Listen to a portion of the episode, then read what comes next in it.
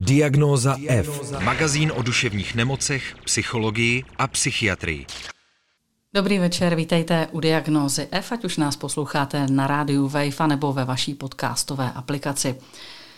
Pro dnešní diagnozu F jsem si dojela do terapeutické místnosti organizace Spondea v Brně, která se eh, věnuje mimo jiné terapeutické práci s původci domácího násilí, což bude taky tématem dnešního rozhovoru.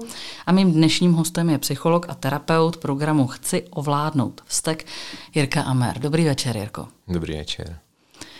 Uh, jak se dostanou původci domácího násilí vlastně do terapeutického programu?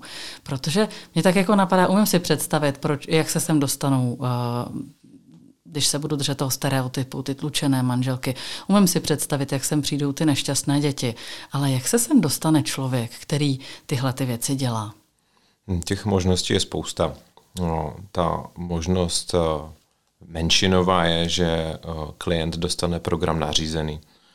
To znamená, ať už soudem nebo od probační mediační služby, případně přestupkové komise. Nařídit může taky péči u nás orgán sociálně právní ochrany dětí, ale většina klientů se k nám dostává dobrovolně. Vyhledají si naši pomoc na webu, když hledají programy zvládání vzteku, dostanou doporučení od někoho, ať už je to lékař, psycholog, se kterým se potkali, nebo právě pracovnice orgánu sociálně právní ochrany dětí. Často klienty posílají partnerky nebo partneři, nebo jejich známí, kteří si všimnou, že mají problém se vztekem a že by s ním možná něco měli dělat. Ale jak říkám, většina klientů se k nám dostává dneska dobrovolně. Sami mají zájem na tom změnit své chování. Co je tím rozhodujícím okamžikem? Je to to, když teda pominu to, že jsem někdo jako poslal třeba jako nuceně, tak co bývá ten, ten, ten, ta poslední kapka pro ně? Hmm. Myslím, že těch situací je spousta a u každého je to trochu jiný. Hmm, u někoho to může být, kdy se něco stane poprvé, například poprvé dá facku manželce nebo poprvé udeří dítě. Už je to nějak zahranou toho, na co jsou zvyklí, na to, co je pro ně přijatelné. V tom případě se na nás můžou obracet. Ale může to být taky moment, kdy v rodině zasáhne policie.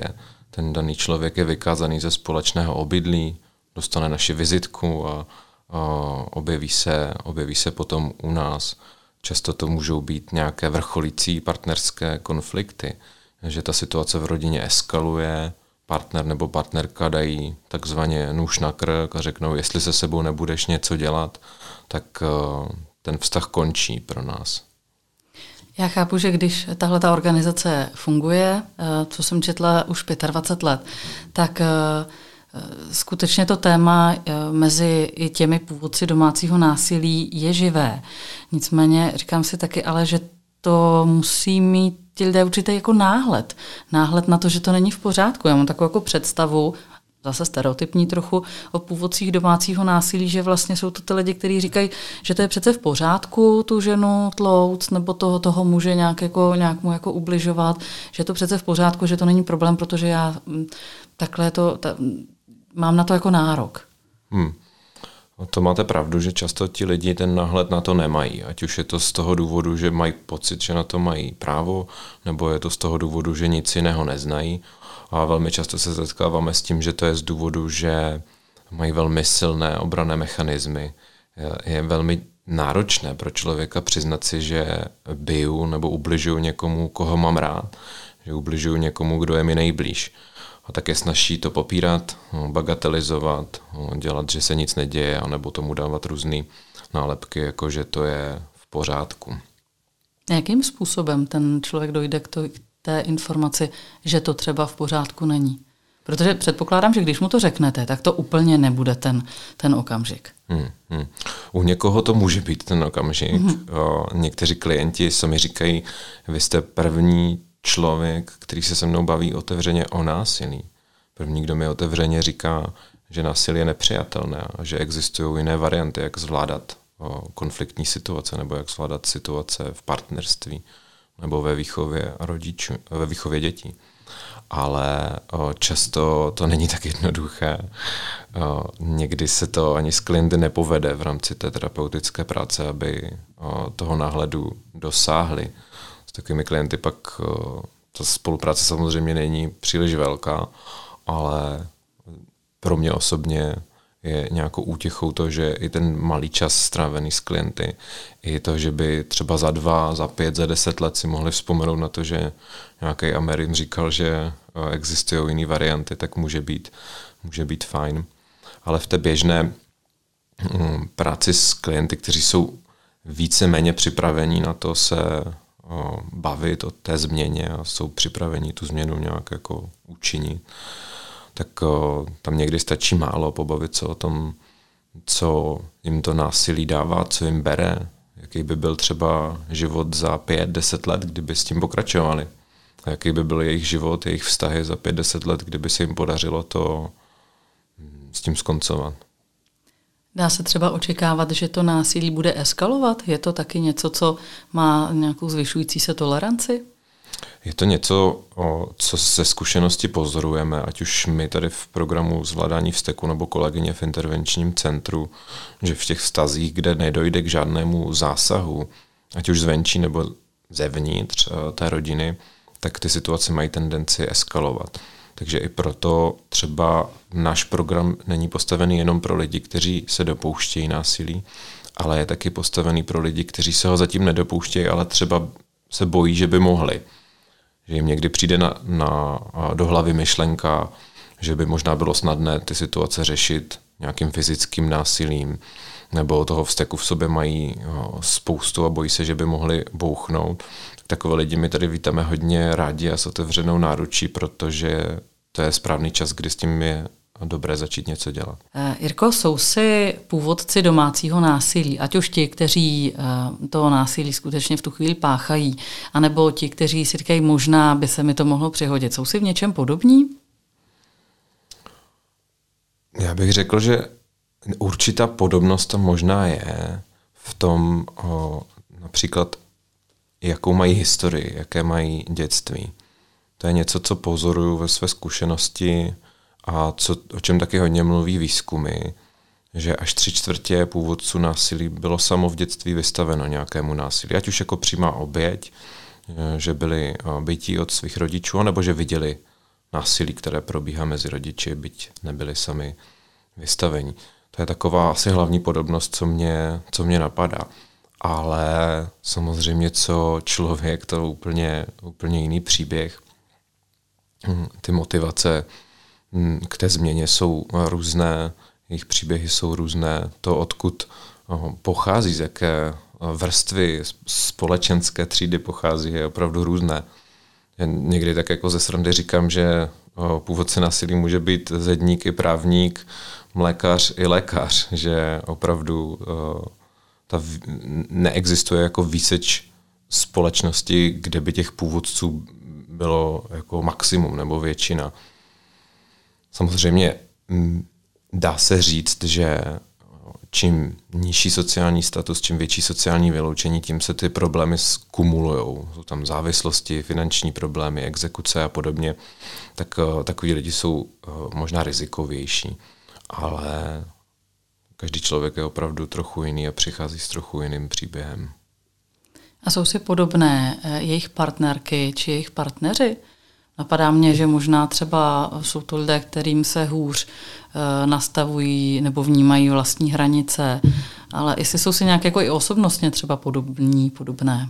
Já se s partnery ani partnerkami našich klientů nesetkávám, byť eh, ve své praxi v rámci tady Sponda, tak mám i pár klientek z intervenčního centra, které jsou oběti domácího násilí ale asi nedokážu říct nějakou, nějakou podobnost. To, co sledujeme jako dlouhodobý trend, je to, že se k nám čím dál víc obrací lidi z párů, kde probíhá takzvané situační domácí násilí nebo situační partnerské násilí, které je mnohem víc symetrické. Obě strany nějakým způsobem přispívají do toho, že ten partnerský konflikt nějak eskaluje, že je nezvládnutý, obě strany nějakým způsobem neumí regulovat úplně svoje emoce, nemají dobré strategie pro to, jak se vyrovnávat s nějakou krizí v partnerství, s nějakým stresem a vzájemně tu situaci eskalují natolik, že potom v rámci ní dochází k nějakému násilí. A tam v tu chvíli teda není úplně jasné, kdo je ten původce, protože jsou původci oba? To je trochu citlivá otázka. Já mám za to, že původce násilí je vždycky ten, kdo se toho násilí dopouští. A ten člověk je vždycky za to násilí zodpovědný.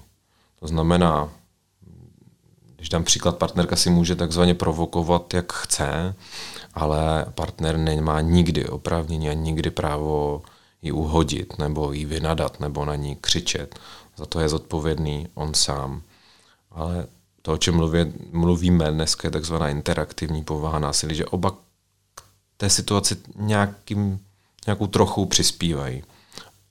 Ale znova zopakuju, za to násilí je vždycky zodpovědný ten, kdo se ho dopouští.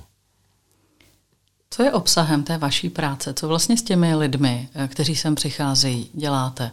A případně jsou, je to třeba jenom individuální práce, nebo máte možnost i nějakého, nějakého, nějakého skupinového setkávání?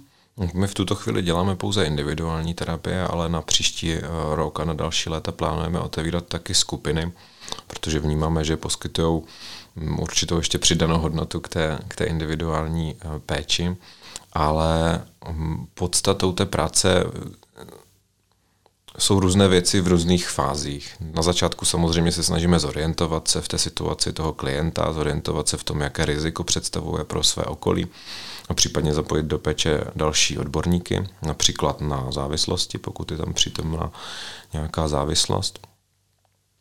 A snažíme se nějak nastavit cíle té práce, aby my, aby my jsme nenutili klienta k něčemu, co on vlastně nechce, ale spíš jsme zjistili, eh, co potřebuje, co jsou jeho cíle, jestli je to náprava vztahu s dětma, náprava vztahu s partnerkou nebo partnerem, nebo obecně nějaký klidnější život. To je možná něco, co klienti zmiňují napříč, napříč těma svýma situacemi, že, že si vlastně přejou hlavně klid a nějakou pohodu doma.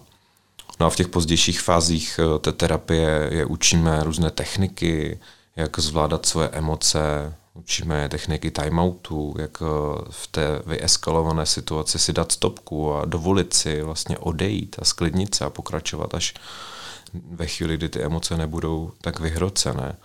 Ale v těch pozdějších fázích toho terapeutického procesu se pak samozřejmě dostáváme i k jejich dětství, k tomu, co zažívali. Umožňujeme jim, nebo oni sami si umožňují jako pochopit, jak to, že ten jejich život došel až do takové chvíle, v jaké se ocitli, že se dopouští násilí na svých uh, blízkých. Často se dotýkáme nějakých starých traumatických zážitků. No a pak samozřejmě řešíme, jak uh, to vlastně v tom partnerství může fungovat, jak to, jak to dělat, jak komunikovat, jak mluvit o svých emocích, mluvit o svých potřebách, jak třeba vyjádřit zdravě to, že mě partnerka nebo partner zlobí, jak vyjádřit zdravě to, že se mi nelíbí, že děti dělají něco, co dělat nemají. Není tohle téma už eh, spíš do párové terapie, když už se pracuje, nebo jako když to jsou jako ta témata párová? Hmm. Je to moment, který často v té naší individuální práci nastává, že zjišťujeme, že už to bez té partnerky nebo partnera nepůjde. Což klienti i sami na začátku hodně mluví o tom, jaká je partnerka, nebo jaký je ten druhý doma a jak je to s ním náročný, tak tam mi často říkám, že on tady s náma není, tak se o tom jako těžko, těžko bez něj mluví, ale že můžeme vždycky pracovat na té jeho straně toho, toho partnerského soužití nebo konfliktu.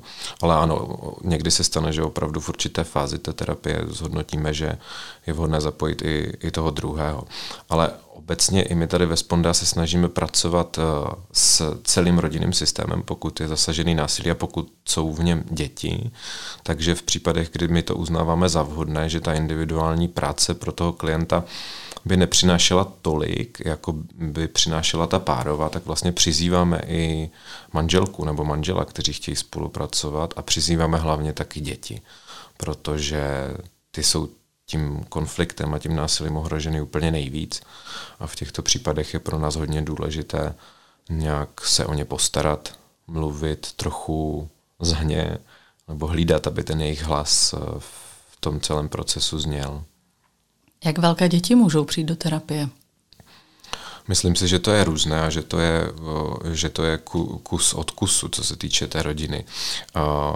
Naše dětské psycholožky podle mě nechci teďka lhát, ale myslím si, že pracují s dětma třeba od 6, od 7 let určitě, ale obecně si myslím, že čím menší dítě je, tím víc práce je, je hlavně na rodičích. Ale máme děti různého věku. Myslím, že v, v určitých rodinách, se kterými pracujeme, tady chodí i teenagery staršího věku. Já když jsem se připravovala na tenhle rozhovor, přemýšlela jsem nad tím tématem, tak jsem automaticky a nemůžu se prostě zbavit té, té představy, že vlastně ty lidi, kteří páchají to násilí na svých blízcích, jsou vlastně ty zlí hoši, když, když použiju fakt jako ten, ten stereotyp. Zajímalo by mě, jaké jsou teda šance na změnu, protože takový jako ten nejklasičtější, eh, nejklasičtější rada, když eh, je ta žena doma tlučená, tak eh, je vem nohy na ramena a uteč. Hmm. Jaké jsou šance, že to bude jinak? Já myslím, že když ten člověk má aspoň minimální touhu ty věci změnit, a dokáže v sobě vykřesat nějakou vnitřní motivaci, tak ta šance je obrovská. Zažívám to s klienty vlastně pravidelně, že když se nám podaří navázat nějaký jako dobrý vztah pracovní a podaří se nám nějak jako mm, položit nějaký dobrý společný základ toho, na čem pracovat, takže eh, ta práce pak má velký smysl a že oni opravdu můžou zažít to, že ty věci jdou dělat jinak. Ale když mluvíte o těch ženách, co mají vzít nohy na ramena, tak to je zase jenom určitá výseč případů těch, toho domácího násilí. Často i ženy do intervenčního centra chodí s tím, že oni nechtějí odejít od svého partnera, i když je bije, nebo i když tam jsou nějaké konflikty. Že si vlastně přejí zachovat tu rodinu, obzvlášť pokud jsou v ní děti. A to jsou ty dobrý případy, kdy je taky fajn pracovat eh, s oběma no, na záchraně toho vztahu, tak aby ale mohli v něm nějak být spokojenější, šťastnější a hlavně, aby tam mohlo být bezpečněji. Jak dlouho takový proces trvá? Eh, my u nás máme tu terapeutickou práci časově omezenou, protože kapacity jsou malé a poptavka je poměrně velká, takže k nám klienti můžou chodit přibližně rok, rok a půl. Za tu dobu se toho dá stihnout hodně, ale často se děje, že na konci té spolupráce klienty posíláme vlastně dál, ať si najdou nějakého terapeuta, se kterým můžou být dlouhodobě, ať můžou ty uh, témata, které jsme nějak tak jako načechrali někdy jenom, tak ať se můžou prohrabat trochu více do větší hloubky a možná i tu změnu udělat uh, udržitelnější. A jsou takové návazné služby dostupné, protože narážíme čím dál tím častěji na situace, že u terapeutů jsou dlouhé čekací doby. No, to je bohužel velký, velký problém dneska obecně, netýká se to jenom tady uh, téhle klientské populace. Takže ta dostupnost opravdu není, uh, s tou dostupností to není žádná sláva. Jak ovládnout stek? Jak ovládnout vztek, to je těžká otázka, ale uh, myslím si, že základ je přijmout vztek jako velmi přirozenou a důležitou součást našeho života, jako emoci, která nám vlastně, když se s ní trochu zpřátelíme a poznáme ji, tak nám může být velkým služebníkem. Jsou lidé, kteří jsou k tomu vzteku náchylnější třeba osobnostně, nějaké jako choleričtější osobnosti eh, nebo osobnostní typy, tak jestli vlastně lze pracovat i s tímhle, že takový prostě přece jsme hmm, hmm. někteří. Jo, myslím si, že s tím lze pracovat a že to je vlastně moc důležitý, to, co říkáte, protože často se stává, že na začátku klienti říkají, tak mě toho vzteku zbavte, když stanovujeme nějaké cíle pro tu terapeutickou práci, tak eh, často zaznívá, eh, dobrý výsledek bude, když už se nikdy nebudu vstekat. A součástí té naší práce je i nějaká edukace o tom, jak ty emoce fungují. A tady těm klientům taky říkám, že tak na takovém cíli s nima pracovat nemůžu, protože si nemyslím, že by pro ně byl dobrý. Takže lidi, co mají větší sklony k nějaký vznětlivosti, co, kteří mají možná i trochu náchylnější ten organismus na vnější podněty, tak uh, oni se budou vstekat.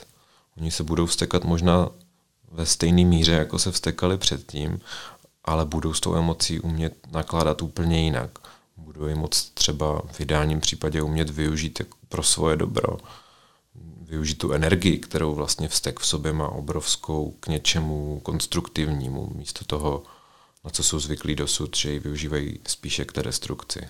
Jak může vypadat konstruktivní využití vzteku? Vzpomínám třeba na jednoho klienta, který uh, dělal na stavbách a naučil se ve chvíli, kdy mu něco nešlo, což byly chvíle, kdy se hodně zlobil, tak se naučil rozhlednout se po té stavbě a najít si něco, co je potřeba udělat a dát tu energii do toho. Takže šel zatloukat hřebíky nebo nosit eh, džbery nebo přenášet nějaké, nějaký nábytek. Tohle může být třeba příklad konstruktivního využití. Já si dovolím být osobní, Jirko. Naučil vás tenhle ten program něco Eh, ve, ve vztahu k vašemu, třeba k vašemu prožívání emocí nebo dokonce vzteku? A rozhodně. Je, byla jedna chvíle, kdy jsem si říkal, uh, sakra, co já tady vůbec dělám v tom, v tom programu, když sám to s tím vztekem mám takový neúplně jednoduchý. Ale ten kontakt s uh, tou emocí, ten kontakt s tím tématem, uh, ten kontakt se spoustou lidí, kteří sami ve výsledku přichází s krásnýma řešeníma, jak, jak s tím pracovat, je, je velmi obohacující. Myslím, že za tu dobu, co tady pracuju, tak jsem se naučil mnohem, být mnohem svobodnější v tom vyjadřování taky vlastního vzteku, dovolit si být naštvaný, dovolit si říct, že jsem naštvaný, ale taky dovolit si třeba v partnerském konfliktu opravdu dát tu stopku, když už člověk cítí, že se to hromadí a že by třeba mohl říct něco nepěkného, nebo jenom být jako oprsklej a, a jedovatý, tak se jenom říct a dost a já si dám 15 minut chviličku na balkóně, na cigáru a pak to můžeme se k tomu vrátit. A ten zážitek toho, jako i osobní, že za těch 15 minut je ta situace najednou opravdu úplně jiná, tak je k nezaplacení. Takže vstekáte se konstruktivně. Snažím se. Když nás teď poslouchají posluchači Radia Wave, a nebo podcastu Diagnoza F, pakliže si, to, pakliže si přihlásil um, odběr na některé z podcastových aplikací. Uh, říkají si, možná je to moje téma, hmm. do Brna mám daleko. Jsou nějaké služby nebo nějaké informační zdroje, weby, kam byste je odkázal, kde by mohli najít nějaké informace pro ně, pro ně vhodné? Hmm. Pokud chtějí najít nějakou podobnou službu v místě svého bydliště, tak doporučuji zajít na stránky Ligy otevřených mužů, kde mají seznam organizací, které poskytují podobné programy napříč republikou. A těch programů není moc, protože bohužel oproti péči o osoby, které jsou ohrožené domácím násilím, která je ukotvena v zákoně a je povinnost mít intervenční centrum v každém kraji, tak péče o původce násilí na systémové rovině vlastně neexistuje. Takže programy jako jsou ten náš jsou hrazené z různých grantů a dotací a poskytované neziskovými organizacemi, takže ta síť té péče jo, je opravdu velmi malá a velmi nedostatečná. Ale na těch stránkách Ligy otevřených mužů se dá najít aspoň těch 10-12 programů, které u nás fungují. A případně nějaká, já nevím, literatura, něco, kde by si mohli něco k tomu jako načíst, kromě Ligy otevřených mužů, napadá vás? Já často klientům doporučuji mm, různé jako své pomocné knihy. V češtině bohužel nevím, jestli existují, pokud jo, tak je neznám možná existují, tak uh, se rád nechám případně poučit. Ale doporučuji různé self-helpové knihy, třeba od kognitivně behaviorální uh, psychoterapie, které mají různé cvičení, které si ti klienti můžou dělat a nějak jako si pomoct trochu sami. Nebo moje oblíbená je kniha DBT Skills Workbook, což je dialekticko-behaviorální terapie, eh, která právě také pracuje s eh, tématem agresivity, vzteku a násilí velmi srozumitelným způsobem pro lajka. A ta teda nevyšla v če- ještě v češtině. Nevím o tom. Eh, já možná jenom dodám jeden tip, že teďka nedávno vyšla u portálu kniha Třetí vlna kognitivně behaviorální terapie, kde by snad DBT terapie měla být zmiňovaná. Jiří, já vám velmi děkuji za dnešní rozhovor. Eh, přeju vám, ať se nejenom vám daří zvládat vztek, ale hmm. samozřejmě hlavně vašim klientům, ať se jim daří i v jejich rodinách. Díky za rozhovor. Já taky moc děkuji za pozvání. Potřebuješ duševní oporu? Všechno spraví náš podcast. Poslouchej diagnozu F kdykoliv a kdekoliv. Více na wave.cz lomeno podcasty.